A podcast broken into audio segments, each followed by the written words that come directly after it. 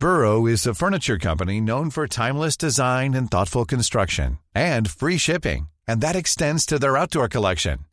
Their outdoor furniture is built to withstand the elements, featuring rust-proof stainless steel hardware, weather-ready teak, and quick-dry foam cushions. For Memorial Day, get 15% off your Burrow purchase at burrow.com slash ACAST and up to 25% off outdoor. That's up to 25% off outdoor furniture at burrow.com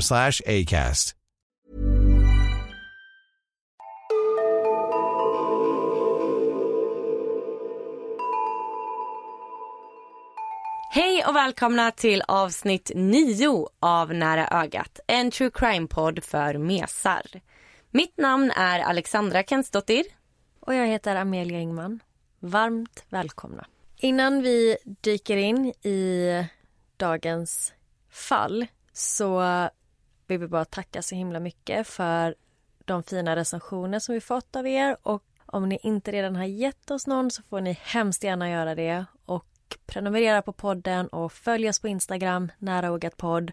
Ja, vi älskar som sagt att eh, få höra vad ni tycker och eh, ja, få er feedback helt enkelt. Ja, och vi läser alla recensioner och eh, blir superglada när ni eh, delar med er eller, eller bara delar podden till någon ni känner som ni vet också gillar true crime, men som kanske är en liten mes. Ja, och vi älskar även att få tips från er. Och jag kommer faktiskt ta upp ett lyssnartips idag. Åh, vad kul! Ja, men då tycker jag vi kör igång direkt. Ja, vi kör. Idag ska jag prata om attacken och kidnappningen av Jamie Kloss. Och jag blev tipsad av en av våra lyssnare som heter Emma om det här fallet. Så tack så mycket för tipset. Vad kul! Tack Emma för att du delade med dig. Ja, vi uppskattar det jättemycket Emma och jag hade faktiskt inte hört talas om det fallet tidigare så det var jätteintressant att sätta sig in i. Men jag måste säga att det var väldigt många frågetecken kring det också. Och eh, innan vi kör igång så måste jag bara varna för att det här fallet innehåller mord. Och mina källor är en Youtube-kanal som heter Scary Mysteries, CBS, 48 Hours, Care 11 och Wikipedia. Så jag har tittat på ganska många olika nyhetsrapporteringar kring fallet. Men jag hoppar direkt in nu. Ja, men vad kul. Spännande. Det är runt midnatt den 15 oktober 2018 och vi befinner oss i Barron, Wisconsin som är en liten stad med cirka 3300 invånare. Familjen Kloss, som består av pappa James, mamma Denise och deras 13 år gamla dotter Jamie ligger alla och sover när en bil kör in på deras infart. Ljusen på bilen är släckta, men Jamies hund Molly vaknar av ljudet och börjar skälla. Detta väcker i sin tur Jamie och hon tittar ut genom fönstret och ser den här bilen, men hon känner inte igen den. Så hon springer in till sina föräldrars sovrum och väcker dem och berättar att det är någon som kommer. Pappa James kliver upp och går mot ytterdörren med en ficklampa. Och under tiden tar mamma Denise med sig Jamie in i badrummet och låser dörren. De känner direkt på sig att det här kan vara en potentiellt farlig situation och de trodde att det kanske handlade om ett inbrott. Så de blockerar badrumsdörren med en byrå som står där inne och gömmer sig sedan i badkaret bakom duschdraperiet. James står bakom gardinerna i ena fönstret och ser hur en man kliver ut ur bilen och går lugnt fram mot huset. Så nu tänker James att det kanske är en polis som kommer. Och mannen kommer fram och börjar banka på ytterdörren. James går fram till dörren och tittar ut genom det lilla fönstret som sitter där lyser på mannen med ficklampan och ber om att få se hans bricka, hans polisbricka då. Mannen tar direkt fram ett hagelgevär och skjuter James i huvudet genom det lilla fönstret i dörren och han dör direkt. Men va? Jamie förstår att hennes pappa är död så fort hon hör skottet. Mannen försöker nu ta sig in i huset men han får inte upp dörren så han skjuter upp låset och lyckas ta sig in. Och precis innanför så ligger James kropp. Så han kliver över kroppen och börjar leta efter Jamie. Och han kan inte hitta henne någonstans. Alla dörrar är öppna förutom en och det är badrumsdörren. Mannen försöker öppna den men han kan inte. och då börjar han med våld försöka slå och trycka in den. Under tiden har Denise tagit fram sin telefon och ringer 911. Man kan knappt urskilja några ord alls. I samtalet hör man att Denise snabbt försöker säga någonting i början men det dröjer inte länge innan det enda man hör är skrik och panikslagna röster. Samtalet pågår i 48 sekunder innan det bryts och larmcentralen försöker ringa tillbaka men de kommer bara direkt till telefonsvararen. Efter några försök så lyckas mannen slå sönder den övre halvan av dörren för byrån blockerade den nedre delen och han tar sig in i badrummet och sliter upp duschdraperiet. Och i badkaret sitter Denise och håller om Jamie och gömmer henne i sin famn för att skydda henne.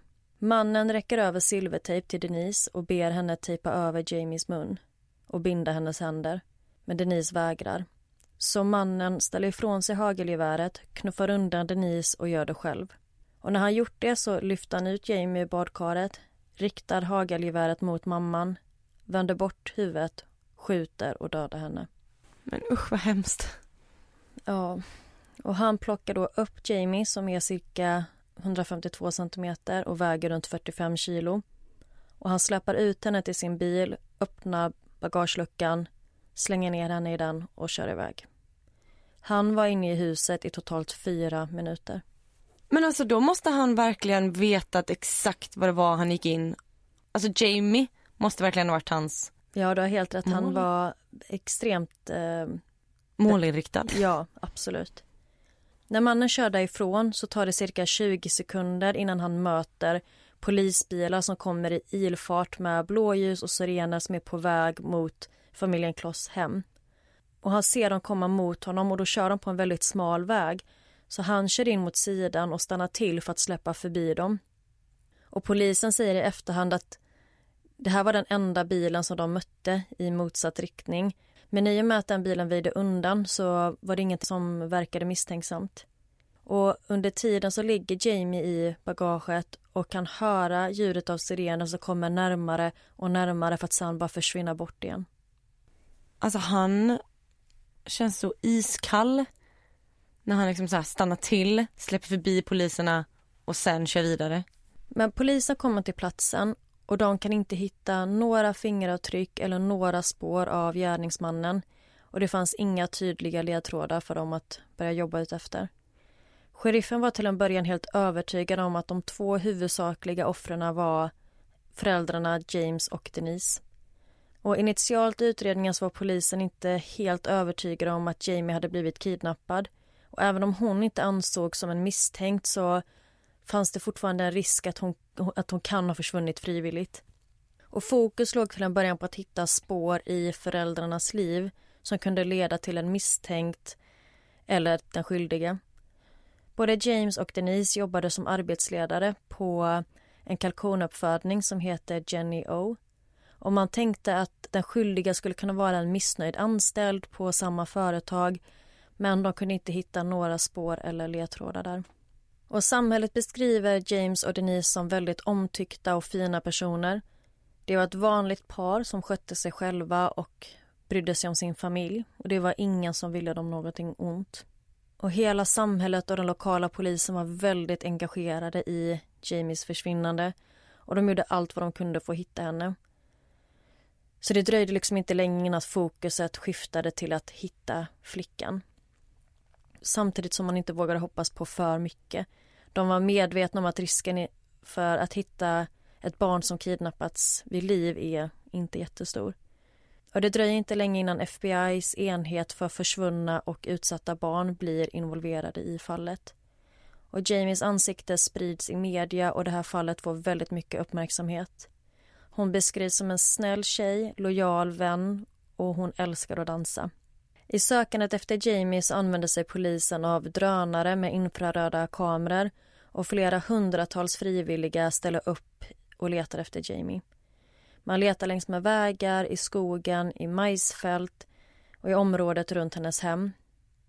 Och polisen uppmanar även att man ska leta efter saker som skulle kunna vara förknippade med själva försvinnandet.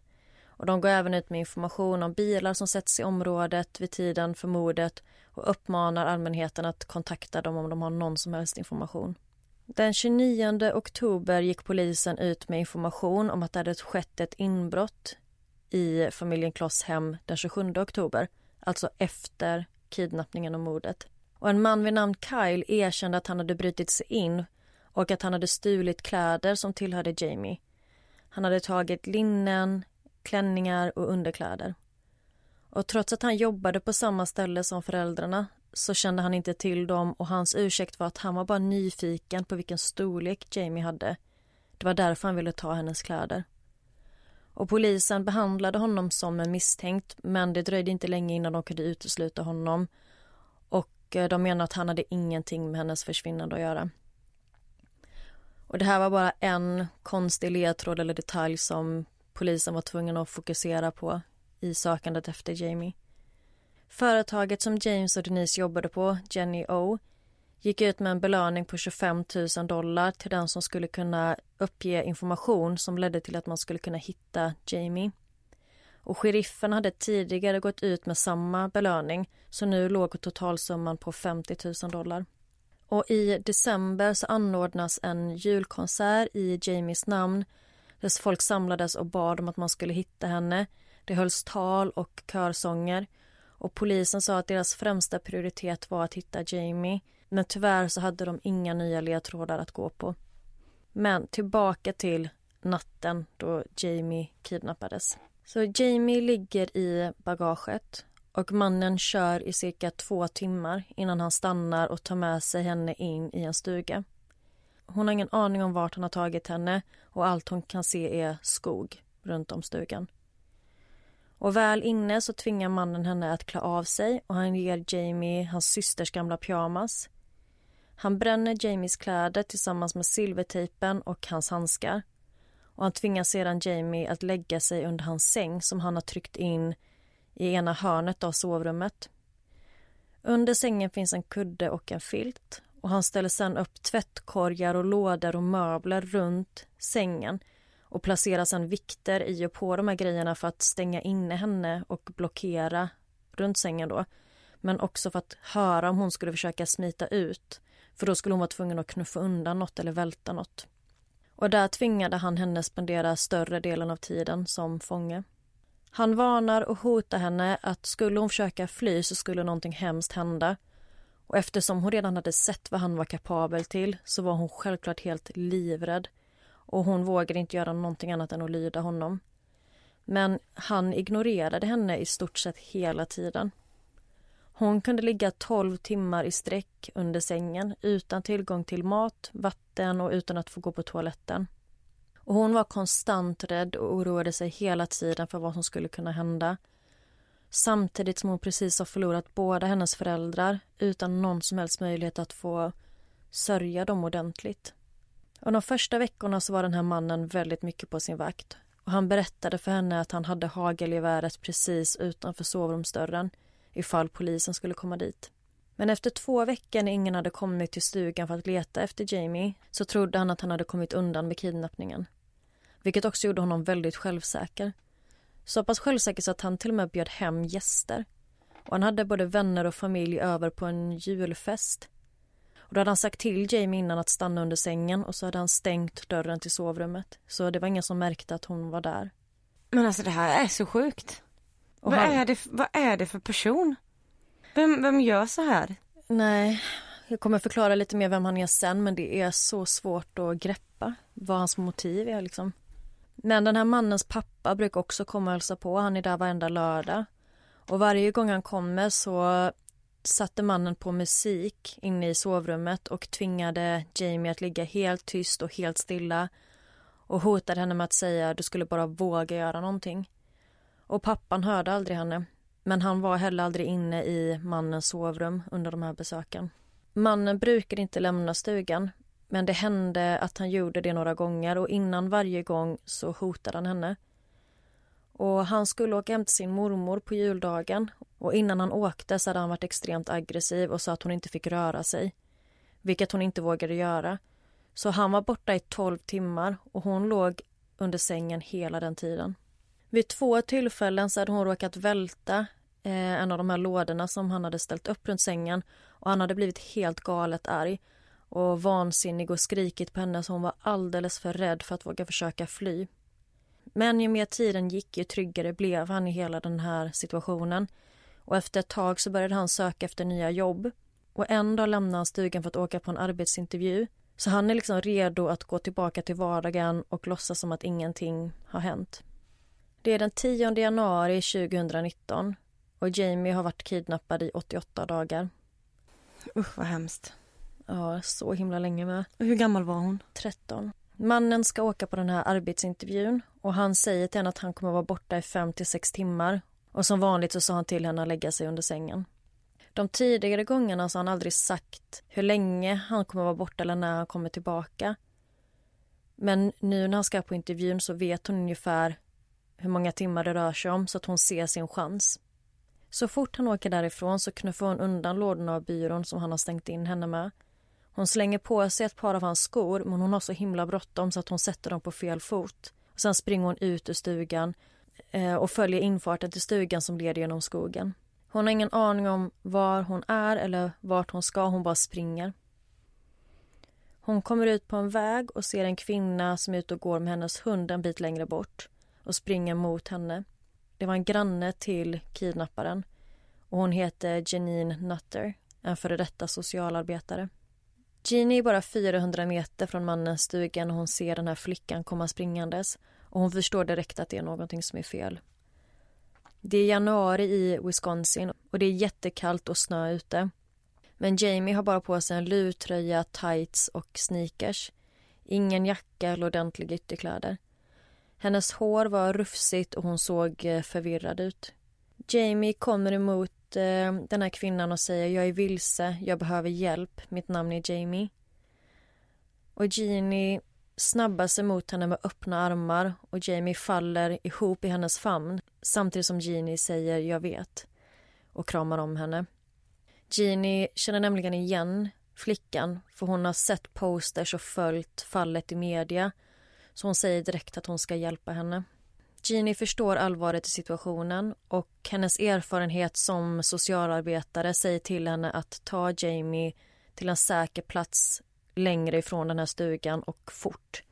Hon vill inte vara för nära om mannen skulle komma tillbaka och märka att Janie har rymt. Så hon tar henne till en grannes hus lite längre bort samtidigt som hon försöker vara så lugn som möjligt. De knackar på dörren till Kristen och Peter Kasinskas hus. De släpper in dem och Kristen ringer direkt polisen. Polisen blir helt chockad när de får samtalet och de hör att det är någon som har hittat Jamie. Så det tog några sekunder för dem att fatta hur bråttom det var för dem att komma dit och hämta henne. Gärningsmannen kunde ju som sagt komma tillbaka när som helst. Så polisen säger till dem att låsa dörrarna och inte släppa in någon. Och Peter tar fram sitt vapen och vaktar ytterdörren samtidigt som Jeannie håller om och tröstar Jamie. Och medan de väntar på polisen så är Jamie väldigt tyst. Grannarna beskriver i efterhand att hon såg trött och svag ut. Hon var väldigt lugn och de säger att det nästan verkar som att hon var i chock. De hade också följt fallet i media och de tycker att det ser ut som att hon har tappat en del vikt. Att hon såg smutsig ut och det verkar inte som att hon hade tvättat sig på ett tag. Men Jamie berättar för dem att det var en man som har kidnappat henne och hållit henne inlåst och att han har slagit henne. När polisen kommer till platsen så beskriver Jamie mannen som kidnappade henne och hon ger även en detaljerad beskrivning av hans bil. Till exempel modell, färg och att den hade en trasig baklykta. Och sen tar polisen henne därifrån. En annan polis som är ute och kör får syn på en bil som matchar den här beskrivningen och kollar upp registreringsnumret och ser att den är skriven på en kvinna med efternamnet Patterson.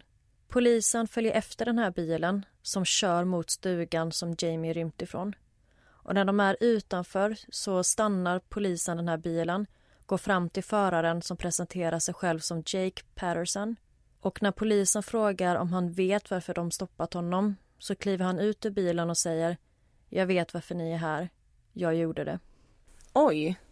Så Jake Patterson, ja han erkänner ju direkt och han är lite av ett mysterium. Så jag tänkte berätta lite mer om vem han är. Så Jake är 21 år gammal och han kommer från Gordon, Wisconsin. Är han bara 21? Mm. Oj, jag tänkte hela tiden att det var en 40-årig gubbe, jag säga. ja, men jag fattar vad du menar, att det ska vara en, en läskig gammal gubbe liksom. Mm. Han kommer som sagt från Gordon, Wisconsin, vilket är ett väldigt litet samhälle med cirka 600 invånare. Och det finns bara ett par bensinmackar och några barer där. Och i en av de här lokala barerna så har det pratats väldigt mycket om Jake efter han greps såklart. Men det är knappt någon som känner till varken han eller hans familj. Vilket många tycker är väldigt konstigt med tanke på att de flesta känner varandra. Eller i alla fall så vet man vilka de flesta är. När Jake gick i high school så blev han framröstad till skolans tystaste kille. Men han beskrivs också som helt vanlig. Han var rolig och brukade skämta och han hade vänner. Men efter Jake tog examen så blev han mer av en enstöring och tappade kontakten med de här vännerna. Och många av hans gamla kompisar visste inte ens om att han bodde i Gordon förrän han häktades av polisen. Efter high school försökte Jake gå med i marinkåren men han var bara där i fem månader innan han skickades hem i oktober 2015. Och det finns ingen tydlig anledning till varför men en representant från marinkåren har sagt att karaktären på hans tjänstgöring var inte i linje med marinkårens förväntan och standard. Tre år senare får Jake jobb på Jenny O. Samma ställe som James och Denise jobbat på i flera år. Men han jobbar bara där i en dag och sen kommer han aldrig mer tillbaka. Och polisen tror inte att han träffade James eller Denise under den här dagen utan att det är bara ett sammanträffande. Jake Patterson hade aldrig tidigare varit i kontakt med polisen och han var helt ostraffad. Och det är många som undrar varför han gjorde detta. Och polisen har väldigt svårt att förstå varför han valde Jamie. För det finns ingen koppling mellan dem. Eller i alla fall ingen som polisen lyckats hitta. Men det man kan säga säkert det är att Jake hade planerat den här kidnappningen väldigt väl. Han hade planerat i flera veckor. Allt började en dag hösten 2018 när Jake var på väg hem från jobbet. Han jobbade på en ostfabrik och det var hans andra dag där. På väg hem så kör han bakom en skolbuss som stannade till för att släppa av passagerare. Och ut ur bussen kliver 13 år gamla Jamie. Samma stund som han ser Jamie så bestämmer han sig för att han vill ta henne. Och det var bara slumpen som avgjorde att det blev hon. Men alltså, jag vet knappt vad jag ska säga men alla de här, förlåt men 99% män, mm. som kidnappar folk. Och bara så henne ska jag ta. Ja. Sök va, va, hjälp. Verkligen, om, om du känner den här impulsen komma, sök hjälp. Ta inte henne. Och så mörda hennes föräldrar. Ja, så sjukt. Du förstår ju att du förstör ditt eget liv också genom att kidnappa. Alltså nej, det här är ju helt nej, men orimligt. Han, han fick det här infallet och blev helt besatt. Alltså han skulle, han skulle ta henne. Men innan den här dagen så hade han aldrig sett henne tidigare. Han visste inte ens vad hon hette förrän efter han kidnappat henne och hon var i hans stuga. Och Jake berättar för polisen att han länge hade velat göra detta. Och efter han hade valt ut Jamie som sitt offer så sa han upp sig från sitt jobb och började då noggrant planera inför den här kidnappningen. Han bestämmer sig för att använda hans pappas hagelgevär. För det är en väldigt vanlig modell som många använder och skulle därför vara svår att spåra. Han åker till Walmart och köper en svart balaklava. Han köper handskar som han också var väldigt noga med att torka av innan dådet plus att han bar dubbla handskar. Han köpte kängor med stålhätta, mörka byxor och en mörk jacka. Och innan kidnappningen så rakar han huvudet och han rakar ansiktet så att han inte ska riskera att lämna några DNA-spår efter sig på brottsplatsen. Och det hela är väldigt utstuderat. Han planerade att lägga henne i bagaget så han förberedde sig genom att klippa av sladden så att det automatiska lyset i bagageluckan inte skulle fungera. Han hade även kopplat ur innebelysningen i bilen så att den skulle tändas när han öppnade dörren. Han visste exakt hur han skulle gå tillväga och han hade tänkt igenom varenda steg. Innan kidnappningen så hade Jake tänkt ta Jamie två gånger tidigare. Båda gångerna från hennes hem. Den första gången så var det för många bilar på deras uppfart så han bestämde sig för att köra därifrån. Och den andra gången så var det tänt inne i deras hus så han väljer att inte göra det då heller. Men den 15 oktober, två veckor efter han såg henne kliva av bussen så lyckas han tyvärr kidnappa henne. Han hade stulit ett registreringsnummer från en annan bil som han satte på sin egen natten då han kidnappade Jamie. Så ifall han skulle bli stoppad eller om någon skulle skriva ner regnumret så skulle de inte kunna spåra det till honom. Och polisen frågade honom i efterhand vad han hade gjort om de hade stoppat honom på väg till huset då när de möttes på den här vägen. Och han svarar att det fanns ingenting som skulle kunna stoppa honom från att ta henne den natten. Han hade skjutit polisen. Och han säger att han var villig att döda alla vittnen. Och det var förmodligen anledningen till att föräldrarna mördades. Han var bara intresserad av att ta Jamie och han var villig att döda alla som stod i vägen. Polisen tror inte att någon annan visste om att Jake hade kidnappat eh, Jamie eller att hon befann sig i hans stuga. Jake tilldelas fyra åtalspunkter. Två fall av första gradens avsiktligt mord, kidnappning och inbrott med vapeninnehav.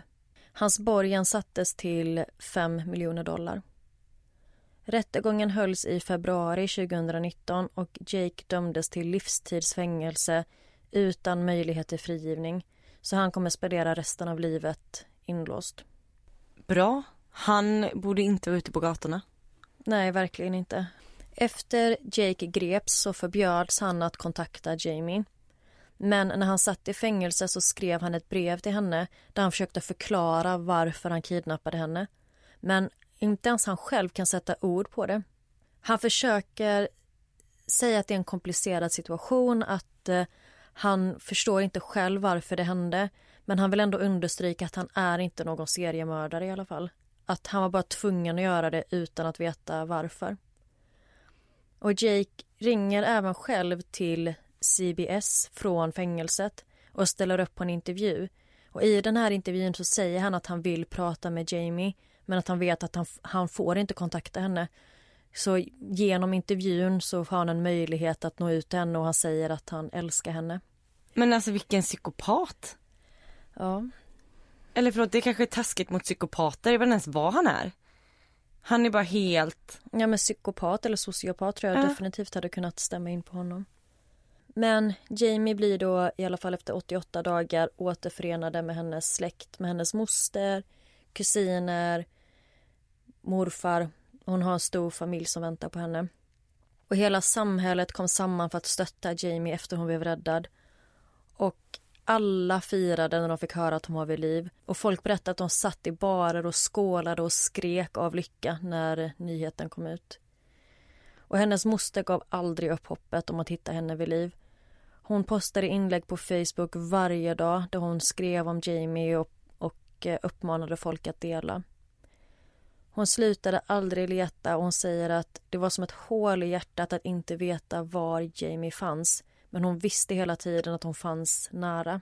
När Jamie räddades så startades en Facebook-sida som heter Light the way home for Jamie där hennes vänner och klasskompisar postar filmer där de välkomnar henne hem.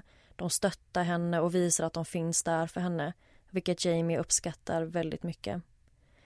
Och Jamie bor idag med hennes moster och hennes kusin som hon kallar för syster.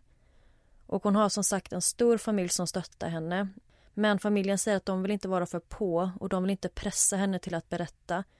Hon måste få ta den tid hon behöver och eh, dela med sig av det hon vill när hon är redo. Men hon har börjat umgås med vänner igen från skolan och hon går i terapi och hon verkar må bra idag. Och det var fallet om Jamie Kloss. Tack Amelia och tack Emma som tipsade om det här fallet. Ja, tack så jättemycket Emma. Och man blir verkligen upprörd när man läser om detta och när man hör om detta för att det är så speciellt att det finns ingen förklaring på varför det hände. Och det är liksom så, jag vet inte, det, det är så osannolikt att förövaren i det här fallet inte har något motiv. Alltså han har ingen kriminell bakgrund och sen från ingenstans så attackerar han ett barn helt random utan någon som helst koppling till henne. Det är liksom så svårt att förstå. Ja men alltså han, hans sinne måste fungera på ett helt annat sätt än ett vanligt sinne. Alltså så här, vad, hur berättigar han det för sig själv att han ska kidnappa den här unga flickan och bara och döda alla som är i hans väg? Nej, man undrar ju bara varför tror du att du har rätt att göra detta? Det är liksom så knäppt. Ja, men och att han så här, när han blir tagen av polisen bara, ja, jag förstår varför, eh, ja, jag gjorde det. Mm. Och liksom blir inlåst på livstid, vilket han förstod att han skulle bli om han blev påkommen. Varför inte bara låsa in dig på livstid utan att behöva skada den här flickan? Alltså det är så här, Mm. Det hemska är också hans familj. Mm. För att de har ju, liksom hans pappa har gjort flera uttalanden och hans familj har ju visat så extrem sorg över vad Jamie har fått gå igenom och vad hennes familj har gått igenom. Och man, och man känner verkligen för hans nära. Men hans familj, eller hans föräldrar har ju också på ett sätt förlorat ett barn. Mm. Och de har ju också väldigt svårt att förstå varför det här hände. Som alla har egentligen. Men också typ hur, hur noga han kunde planera allting inför kidnappningen. Men sen verkar det som att han inte hade någon som helst plan för vad han skulle göra när hon väl var fången. Alltså när hon väl var i stugan. Så det, det tycker jag också är väldigt konstigt i och med att han kunde planera allt annat så här steg för steg. Men det finns inte så mycket information om Jamies tid i fångenskap. Och både den lokala polisen men också FBI liksom menar att man måste respektera Jamie och hennes integritet och hennes privatliv. Och de vill därför heller inte lämna ut information om fallet mer än vad de absolut måste. Och att det är upp till henne själv att en dag dela med sig av detaljerna om hon så skulle vilja göra det. Men det finns ändå en antydan om att det skett en del hemska saker som de har valt att inte gå ut med. Mm. Men som sagt, det är inget eh, officiellt. Alltså vad som än hände så är det inte så här, det är inte så att man vill grotta ner sig i de detaljerna heller utan det är mer så här fokuset är att hon faktiskt kunde ta sig därifrån och att hon Absolut, det har du helt rätt i. Det spelar liksom ingen roll. Huvudsaken är att hon... att hon och Överlevde. komma över det. Vad som än har hänt. Men det var också en chock. Dels för henne men också hennes anhöriga och samhället att hon var så nära. Hon var bara Mm. 12 mil ifrån hennes hus. Och i ett sånt litet samhälle och bara för att förstå liksom hur länkade alla var till varandra. Den här grannen Kristin som ringde polisen eh, efter Jamie hade flytt. Hon var Jakes gamla lärare. Oj. Ja, så hon hade haft honom i mellanstadiet och eh, hon beskrev honom som en väldigt snäll, tyst och ganska smart kille. Men att hon hade såklart ingen, an- ingen aning om vad han hade tagit vägen eller vad han hade gjort efter skolan men att hon blev väldigt chockad när hon fick höra att det var han.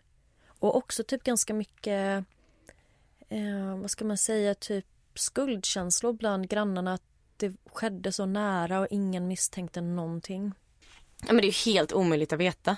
Mm, men också typ att han har haft gäster över. Det säger också någonting om hela situationen. Att han har kunnat ha folk där, verka helt normal, ha julfest och under tiden är Jamie så rädd så att hon lyder honom och gör inga ljud ifrån sig fastän det är andra människor där. Som hade kunnat vara ofarliga men hon vet ju inte men det visar ju bara på hur, hur sjuk han var. Mm. En riktigt obehaglig person alltså. Ja, verkligen. Ja, men nog om det. Nu tycker jag att eh, det är dags för dig att dra ditt fall, Assa. Då kör vi. Jag ska berätta vad som hände med piloten Tim Lancaster 10 juni 1990. Och jag vill börja med att eh, säga ett stort tack till Björn som tipsade om det här fallet. Ja, har vi två tips denna veckan? Vad kul! Ja, det var faktiskt en kompis som tipsade och jag tror inte att jag hade hittat det utan hans hjälp. Så stort tack! Spännande. Tack, Björn. Och mina källor är främst ett avsnitt från en dokumentärserie som jag som vanligt kommer berätta namnet på i slutet. Men även Wikipedia och en artikel från Airways Magazine. Tim var som sagt pilot och hade varit det i 21 år. Han jobbade i Birmingham och flög för British Airways. Och vid den här tiden var Tim 42 år gammal.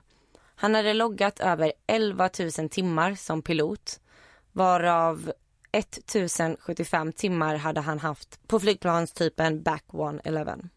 Med sig hade han 39-åriga andrepiloten Alistair Atchison som hade loggat över 7500 timmar som pilot varav 1100 av dem var på Back 111 som är en flygplanstyp. På planet jobbade fyra i kabinpersonalen. Huvudflygvärden John tillsammans med Nigel, Simon och Sue. Flygvärdarna hade jobbat tillsammans i flera år och de hade även jobbat med piloten Tim. Andre piloten Alistair var ny i teamet och hade tidigare jobbat i Manchester så detta var hans första dag i Birmingham. När de förberedde sig inför flygningen beger sig andre piloten Alistair ut och kollar så allt ser bra ut på planet. Samtidigt så är Tim i cockpit och kikar igenom säkerhetsföreskrifterna där. Och där läser han bland annat i loggen att det hade varit underhåll på planet natten innan. Så flight 5390 ska flyga mellan Birmingham i Storbritannien och Malaga i Spanien. Planet fylls på med passagerare och de flesta passagerare ska på solsemester och var exalterade inför resan. Totalt var det 81 passagerare på planet.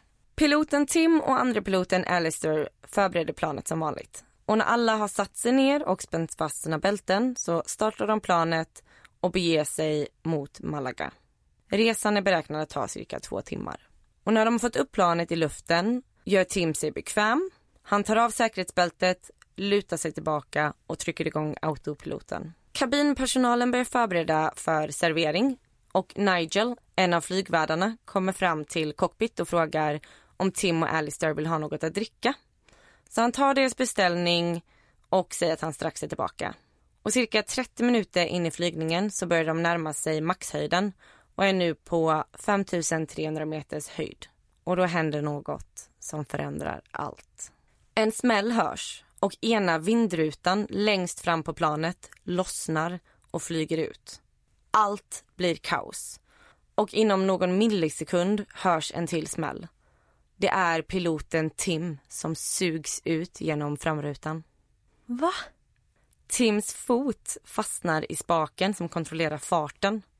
Så samtidigt som han sugs ut så dyker planet och färdas i extremt hög hastighet ner mot marken. Usch, jag vet inte om du skulle varnat innan du vet att jag är flygrädd. Just det, eh, flygrädda. här en liten varning. Gud vad hemskt. Har du hört om det här innan? Nej. Jag brukar undvika såna här historier. I alla fall, planet dyker då i hög hastighet ner mot marken. Och en stor vit dimma fyller planet, vilket berodde på... Det var något med det extrema trycket som skapades samtidigt som luften blev extremt syrefattig. Hela planet började ju skaka och det blev kaos bland passagerarna. Och flygvärden Nigel var helt säker på att det var en bomb. Så han springer fram mot cockpit igen och ser då hur piloten Tim hänger ut genom rutan och sitter endast fast i foten. Planet flyger fram i ungefär 650 kilometer i timmen och den extremt starka vinden håller Tims kropp fastklistrad mot ovansidan av planet. Är han i medvetandet när detta händer? Jag kommer berätta mer sen om eh, hans upplevelse. Men vad är andra piloten då? Han försöker hålla planet uppe i luften. Så det är totalt kaos just nu. Nigel springer fram till Tim och håller i honom allt vad han orkar. Och andra piloten försöker samtidigt få kontroll över planet i den här kaosartade situationen. Och lufttrycket blir ju otroligt högt och luften är ju väldigt, väldigt syrefattig så högt upp i luften. Och studier som gjordes efteråt visar att flera av deltagarna i den här studien, alltså för det första tappar man all koncentrationsförmåga och sen så tappar man medvetandet och sen i princip så leder det till döden efter det. Tänk er själva, piloten till planet hänger ut genom vindrutan med hela kroppen uppe på planet med en fot som har fastnat i en pedal och man färdas 650 kilometer i timmen och man ska nu försöka styra, få kontroll över planet och styra det. Det känns ju helt omöjligt. Ja, jag vill inte tänka mig det. Och Alistair anropar mayday och så försöker förmedla att de har hamnat i en nödsituation och att de behöver hjälp. Men på grund av den höga vinden så kan kontrolltornet omöjligt höra vad Alistair säger. Och pilotens fot trycker fortfarande ner gasen liksom för flygplanet. Och att planet ska krascha i marken är inte den enda faran. Utan detta är en extremt trafikerad eh, luftled för andra flyg i Europa. Så att de riskerar ju också med en kollision i luften med ett annat plan. Och när detta händer så ser även huvudflygvärden John kaoset i cockpit från längre bak i planet för han ser att dörren då är sönder. Så han tar sig fram genom alla skrikande passagerare och han ser då hur Nigel håller fast i hans eh, ben. Och i cockpit så finns ett extra säte bakom piloternas. Så att John tar sina armar genom säkerhetsbältet som finns där och tar sedan tag i både Nigel och i Tim. Så att han på så sätt hade en ankarpunkt i planet så att inte alla riskerar att flyga ut. I, alltså så pass högt upp i luften, det är 17 minus i, eh, i luften. Och man vet ju själv att även om det inte är så kallt ute men det blåser så känns det ju ännu kallare. Så att det är 17 minus och du färdas i flera hundra kilometer i timmen. Det måste ju vara en extrem kyla. Men, men också bara faktumet att kan ta sådana medvetna beslut. Alltså det, det är dels en chock situationen de är i, syrebrist, kylan. Alltså det är så många faktorer som spelar in som borde göra det omöjligt för dem att liksom tänka klart. Ja men och att en sån här grej kan jag garantera att de aldrig övat till tidigare. Nej. Flygvärdarna John och Nigel lyckas till slut få bort Tims fot från spaken. Och då lyckas Alistair ta kontroll över planet. Och istället för att sakta ner farten som nog de flesta piloter hade gjort så fortsätter han att köra i samma hastighet men kontrollerat för att få ner planet till en höjd där det finns mer syrerik luft. De kör ner till 3300 meters höjd på under två minuter och då rätar han ut planet så att han också kan sakta ner sen till ungefär 270 kilometer i timmen. Det som händer då när de saktar ner det är att första piloten Tim, hans kropp är inte längre fastklistrad mot taket utan den glider ner så den är vid sidan av planet. Och Nigel berättar att han ser Tims ansikte dunkas mot sidorutan i cockpit och att Tim hade helt uppspärrade ögon och blinkade aldrig. Och hans armar bara dinglade runt i luften och han såg helt uttöjd ut. Nigel var helt säker på att Tim var död vid det här laget. Och Nigel började också känna sig helt slut och orkade knappt hålla fast längre. Simon, en av de andra flygvärdarna som har försökt hålla lugnet bland passagerarna kommer nu fram och ser vad som pågår. Och då tar han över och sätter sig i sätet och spänner fast säkerhetsbältet och håller nu fast de andra också. Och alla är helt säkra på att Tim inte lever. De börjar nästan liksom ifrågasätta ifall det ens är värt att hålla fast honom längre. Men Alistar skriker att de absolut inte får släppa. Inte bara av medmänsklighet för Tim utan också för att om de släpper hans kropp så kan den flyga in i propellrarna och göra att hela planet kraschar. Så flygvärdarna fortsätter hålla fast honom för allt de har. Och sju minuter går utan att Alistair får kontakt med kontrolltornet. Men till slut så får han kontakt och anropar mayday. Han tänker att han egentligen skulle vilja landa vid Gatwick där han varit massor med gånger men inser att han måste ta det som är närmast, nämligen Southamptons. Och Alistair har aldrig varit där och det är extremt svårt att göra en sån här pass avancerad landning om du aldrig ens har sett eh, flygplatsen eller landningsbanan. Och alla kartor och flygkort har ju flugit ut genom rutan och på den här tiden fanns ju liksom inte samma teknik med datorer och sådär som de har idag. Så att han var helt tvungen att förlita sig på hjälp från kontrolltornet för att navigera rätt. Men de kunde ändå höra vad han sa nu och han kunde liksom uppfatta deras eh, eller direktiv. Ja precis, alltså eftersom när de saktade ner så, alltså det låter ju fortfarande extremt mycket de skriker och det är ju kaos. Men de lyckas uppfatta varandra. Och när kontrolltornet frågar vad som har hänt och Alistair berättar att vindrutan blåst ut och att piloten hänger utanför planet så förstår de ingenting. De hörde vad han sa men kunde för allt i världen inte tro att det var sant. Och Alistair rapporterade även att Tim med största förmodan redan var död men att de måste ha sjukvård som tar emot dem på flygplatsen. Och kontrolltornet utlyser fullt nödläge på flygplatsen och förbereder inför att planet ska komma. Och Alistair ber om 2500 meters landningbana på grund av omständigheterna. Alltså dels på grund av allt det här uppenbara med vindrutan men planet är också tyngre än normalt för att de inte har gjort av med så mycket drivmedel. Och i och med då att planet är tyngre än vad det är tänkt vid landning så är det mycket svårare att kontrollera. Och det visar sig att den längsta landningsbanan på den här flygplatsen endast var 1800 meter. Vilket gjorde att utmaningen Alistair hade nu blev ännu svårare. För att om de ens skulle lyckas landa så finns det även en stor risk att driva av landningsbanan och krascha ändå. Och i vanliga fall så är man ju två piloter när man landar.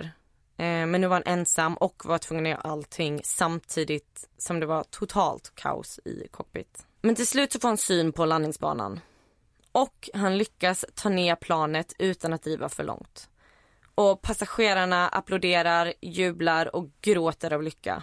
Alla 81 passagerare har överlevt. Alistair bryter ihop efter landningen och han kan inte förstå att han lyckades med det omöjliga. Ingen har, alltså knappt efteråt heller, hört talas om någonting liknande. Så det var helt galet att han klarade det. Samtidigt tar sjukvårdare hand om Tims kropp.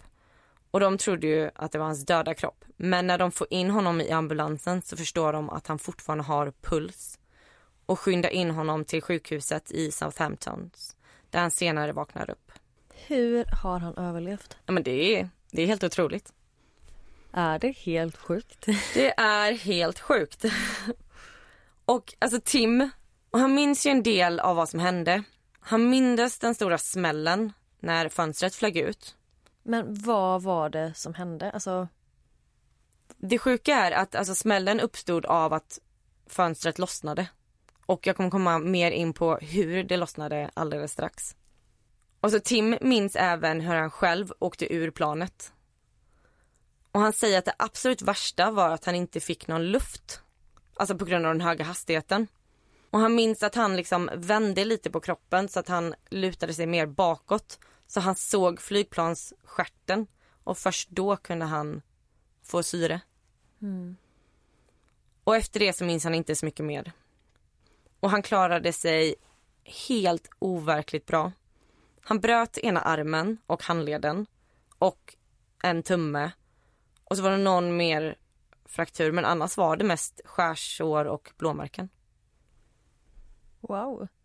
Men sa du någonting om hur lång tid från det typ att rutan åkte ut till att de landade? Du sa ju någonting om sju minuter tills de kunde sänka ner planet men... Ja, det var ungefär 20 minuter.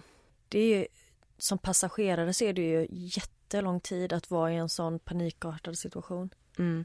Och jag tror inte att passagerarna uppfattade vad som hände i cockpit. Vilket förmodligen hade gett dem ännu mer panik. Ja. Så det var kanske bra. Ja, och vad var det egentligen då som hände med rutan? Det startades en undersökning eh, efter olyckan där de försökte förstå vad det var som hade hänt. Och de kunde ju läsa i loggen att det hade skett underhåll på natten. Eh, eller att det hade skett underhåll på planet natten innan.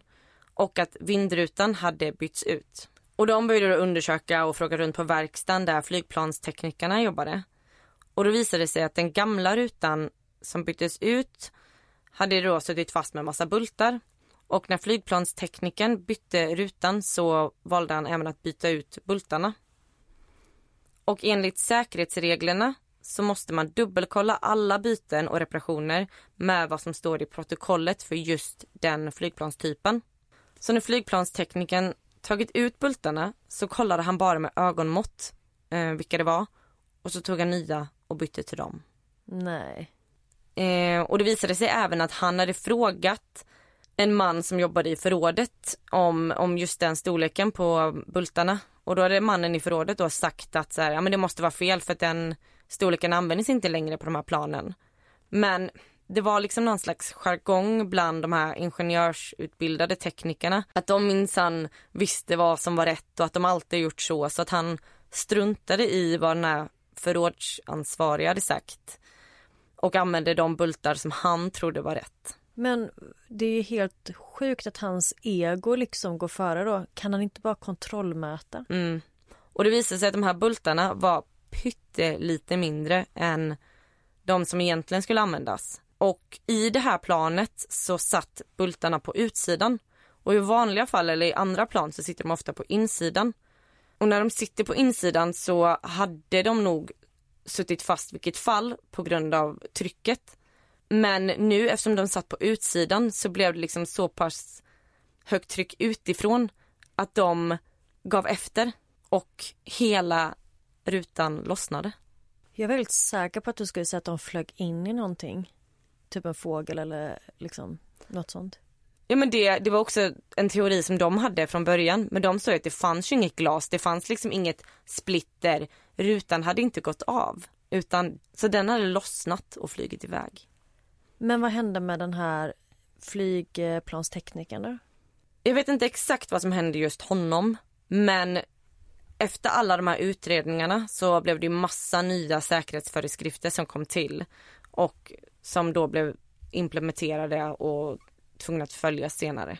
Men när flygvärdarna och Alistair kom tillbaka till Birminghams flygplats medan Tim låg på sjukhus så stannade alla på hela flygplatsen upp och började applådera. De blev hjälteförklarade och fick flertalet utmärkelser för sitt fantastiska arbete ombord på planet. Och andre piloten Alistair fick ett pris som heter Polaris Award för sina hjälteinsatser.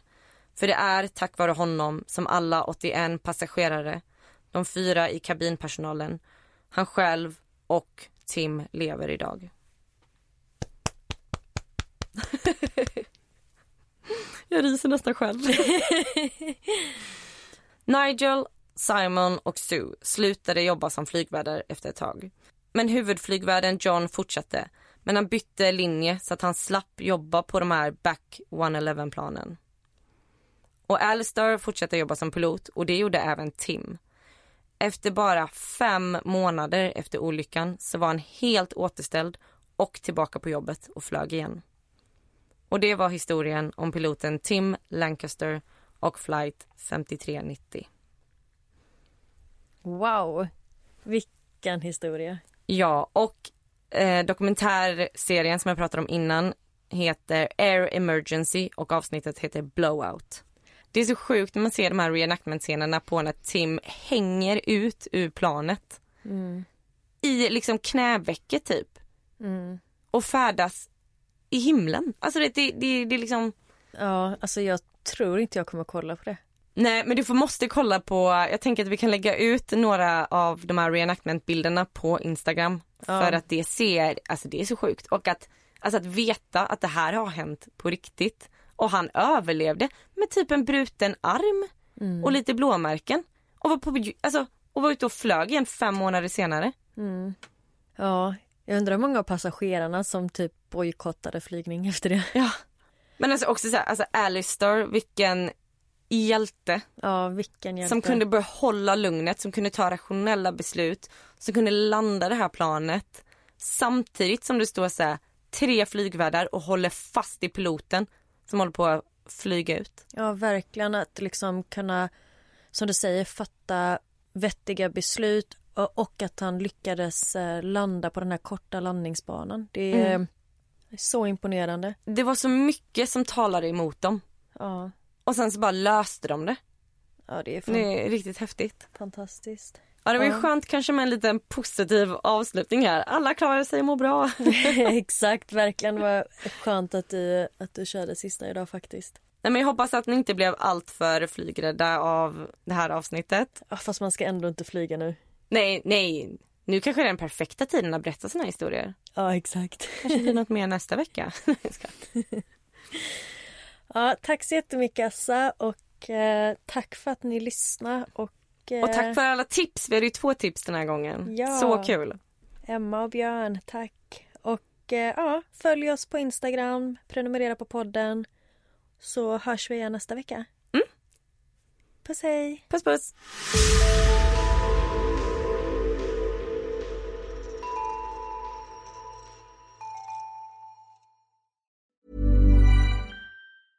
Planning for your next trip? Elevate your travel style with Quince. Quince has all the jet setting essentials you'll want for your next getaway, like European linen, premium luggage options, buttery soft Italian leather bags, and so much more. And is all priced at 50 to 80% less than similar brands. Plus, Quince only works with factories that use safe and ethical manufacturing practices. Pack your bags with high-quality essentials you'll be wearing for vacations to come with Quince. Go to quince.com slash pack for free shipping and 365-day returns.